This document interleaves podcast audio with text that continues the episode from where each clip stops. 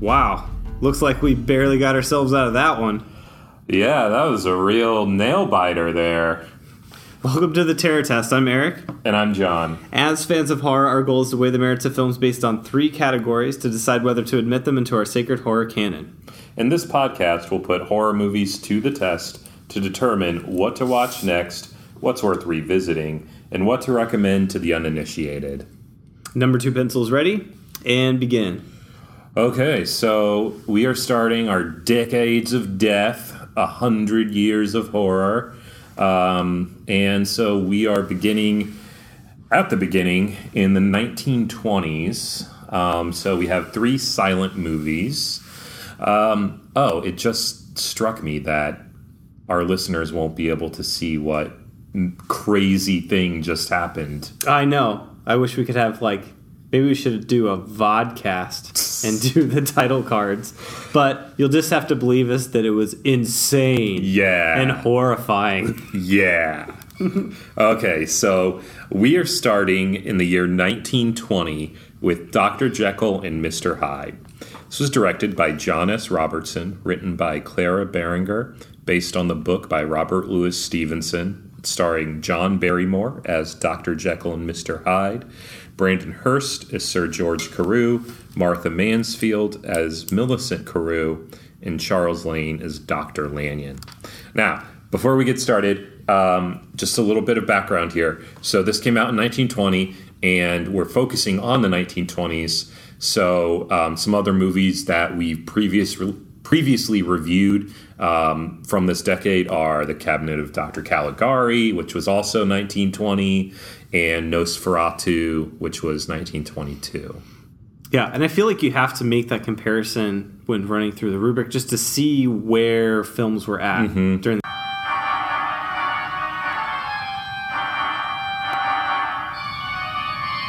Sorry, folks. So we had a little bit of technical difficulties, and we lost part of the recording for Phantom of the Opera and and Dr. Dr. Jekyll, Jekyll and Mr. Hyde. Hyde. So we're gonna sum up real quick our synopsis. Yeah. So when we talked about the 1920 version of Dr. Jekyll and Mr. Hyde, we both felt that it earned a point in monster quality, but not in production or scare factor. Yeah, the monster, um, and we really liked how it relied on you know the the ideas of vice and temptation um, and it made for a really cool story but there wasn't enough in the film itself to actually warrant being in the canon. Yeah we thought it was cool how it complicated the idea of good and evil uh, and the spider at the end was really yeah. freaking cool. Yeah and evil wins. Yeah. Um, and then when we discussed the Phantom of the Opera, we kind of felt the same way. Um, we both gave it a point for monster quality, but not for production or scare factor. We just felt like Lon Chaney as the Phantom like is the movie.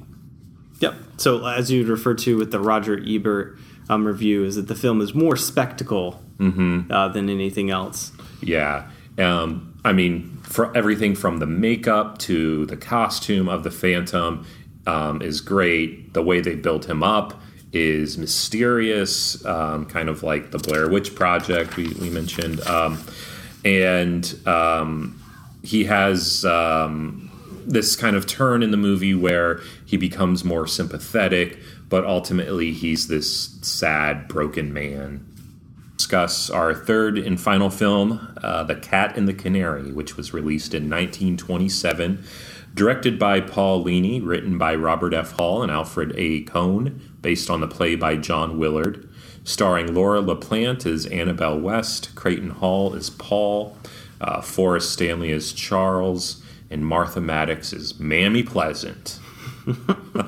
oh, and then also Arthur Edward Carewe is Roger, who was also in The Phantom of the Opera. Yep, I didn't notice that until you said that. Yeah. Um, so let's begin with production. Okay, so production, I feel like this is going to be different for me than the previous two. I feel like there's some things going on with the cinematography here um, that really stand out in comparison. Yeah, this is a big step up in inventiveness yeah. and ambition. Yeah, the opening scene with the with the light and poking around. Uh huh. And then the man who's in a bottle surrounded by cats. like, I mean, they hammered home that metaphor so hard, but it, I mean, it worked at least at first. Like Right. it, it was a really cool idea.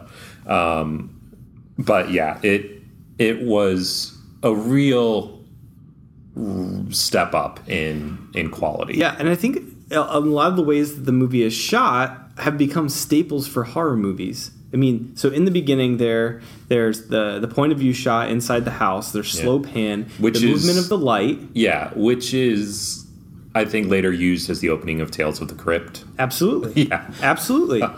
Um, the plot, if we're thinking about the writing, the plot itself is very classic. What, like a ragtag crew of individuals Uh-huh. going to a place for a reason that is not the actual reason that they were brought there, and then ghost or murder ensues. Yeah. Um, and so it's the classic, like, uh, play, or, or, well, it's based on a play, but the classic story of, you know, a, a big house with a secret uh, bookcase and kind of a Scooby Doo mansion. Like, that's what this place is. even the end, the the very end of this movie with the reveal of the guy is very Scooby Doo. The police catch him, throw him up against a wall, and then tear off the mask, and everybody goes, "Woo!" Oh, and I think one of the title cards is like, go, go, go, go. Yeah, So, yeah, it's, it's very Scooby Doo. yeah, But with that being said, it's I mean it's a very light-hearted movie for for the a subject comedy of matter. errors. It's definitely the more slapstick Yes. comedy um, tone.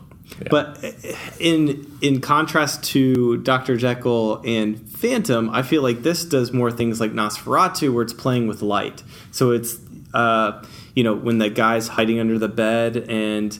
Um, when uh, the first older woman looks under and they've got the lights in his eyes and she's scared, I, like that's cool. yeah, there's just like a sophistication in the close-ups and camera techniques in this that felt really refreshing after the uh, previous two movies. Uh, there's just to go along horror tropes. There's sex. Well, kind of. Yeah. I mean, for 1927 sex, there's the legs, Yeah. um, and like you know, dropping he, the see- slip, he, he sees a woman take her stockings off. feet and ankles.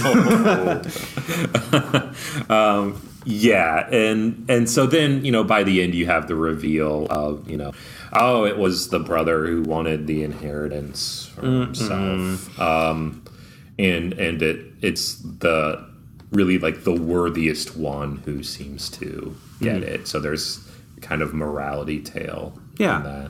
And so I think I, I want to give it a, a a point for production for sure. Yeah, I do too. As soon as this man, th- this stranger, enters the house and says, "There's an escaped lunatic uh, roaming the grounds," I was like, "Okay, I know what this is, and I'm into it." Uh, so yeah, it's it's a well-made movie.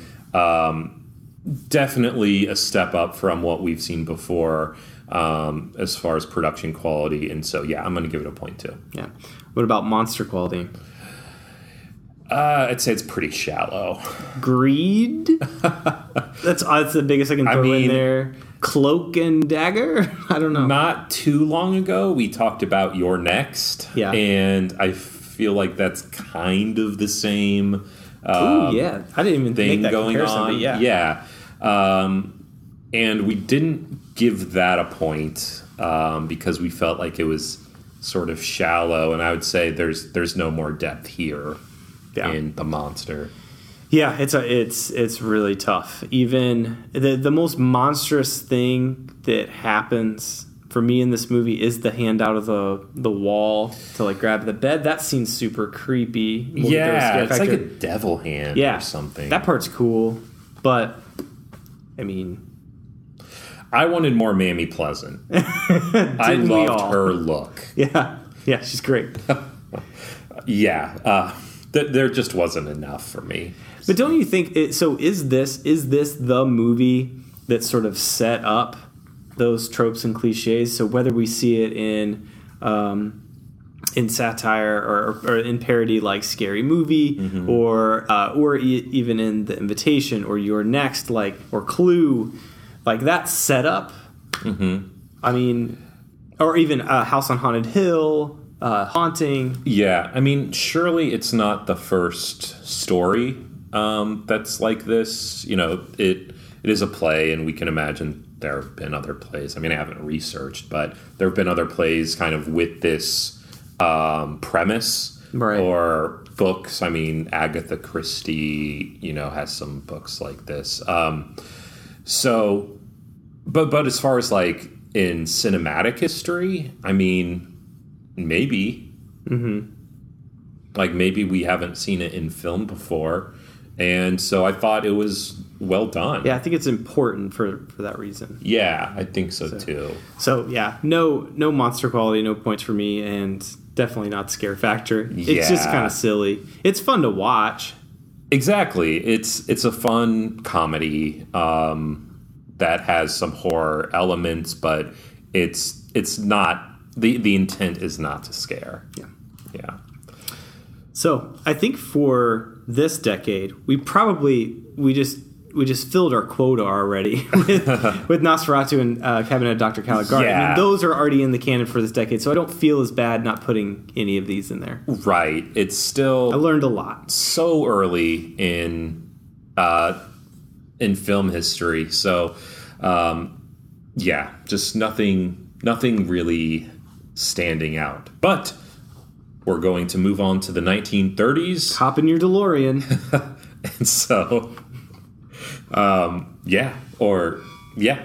Uh, so so let's uh, talk about what we're going to do next. What's next? Well, um, we have some options.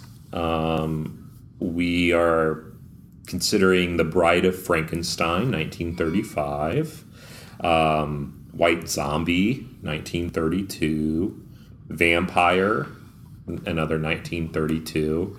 Um, that's one that's been on my list for a while. Uh, we could also hit up another Dr. Jekyll and Mr. Hyde. Apparently, the one from the 30s is like the best. I think we should. Yeah. I think we should do Vampyr and Jekyll and Hyde. Okay. Uh, so it's the Bride of Frankenstein's the other one we have up there. I I think that's the superior Frankenstein movie. Yeah. We haven't done anything with Like Frankenstein or even Universal monsters really at all.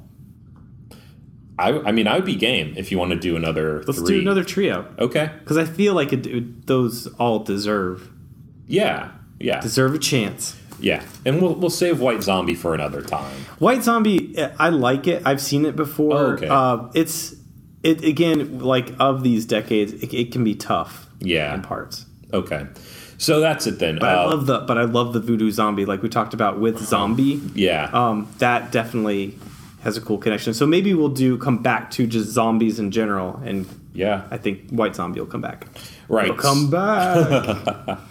So um, this will also set us up well for I think some future decades for for comparison. So we'll be doing um, yeah the 1931 Dr. Jekyll and Mr. Hyde, the 1932 Vampyr, and the 1935 Bride of Frankenstein. and then upcoming we have Horror Hound. yeah. So later this month. Yep. So we're gonna do Nightmare on Elm Street for that. Yeah, and then we'll definitely have uh, our sort of horror hound episode where we run down, you know, all the fun panels we we attended and all the cool things that we saw, and maybe a movie we caught. So I'm so pumped. I am too. Yeah. There's there's there's Evil Dead. There's Nightmare on Elm Street. Robert Englund is gonna be there. Yeah. Boom. Uh, Kiefer Sutherland. I mean, they're they're doing a whole Lost Boys thing um, again, Again. but this time with the two stars. yeah. but is I bet the saxophone guy's gonna be there. Oh, He's he's everywhere. he has to be. I saw him on. He was on a um, one of those late night shows. Oh, I think it was? Jimmy Kimmel, uh, and he was playing on there for some for something. But it's like ah, That's great. Horror Hound is just so much fun. can't wait. Do you have your costume ready? I think so. I think so. Okay. I know you do. Well, it's not ready, but I, I have, you have your idea. I have my idea. We'll we'll save it. okay. So you can check out more episodes and uh, follow our ABCs of Terror to lead up to our Decades of Death at eunoiasolstice.com, E-U-N-O-I-A-S-O-L-S-T-I-C-E. Follow us at the underscore terror underscore test. Pencils down. The terror test is over.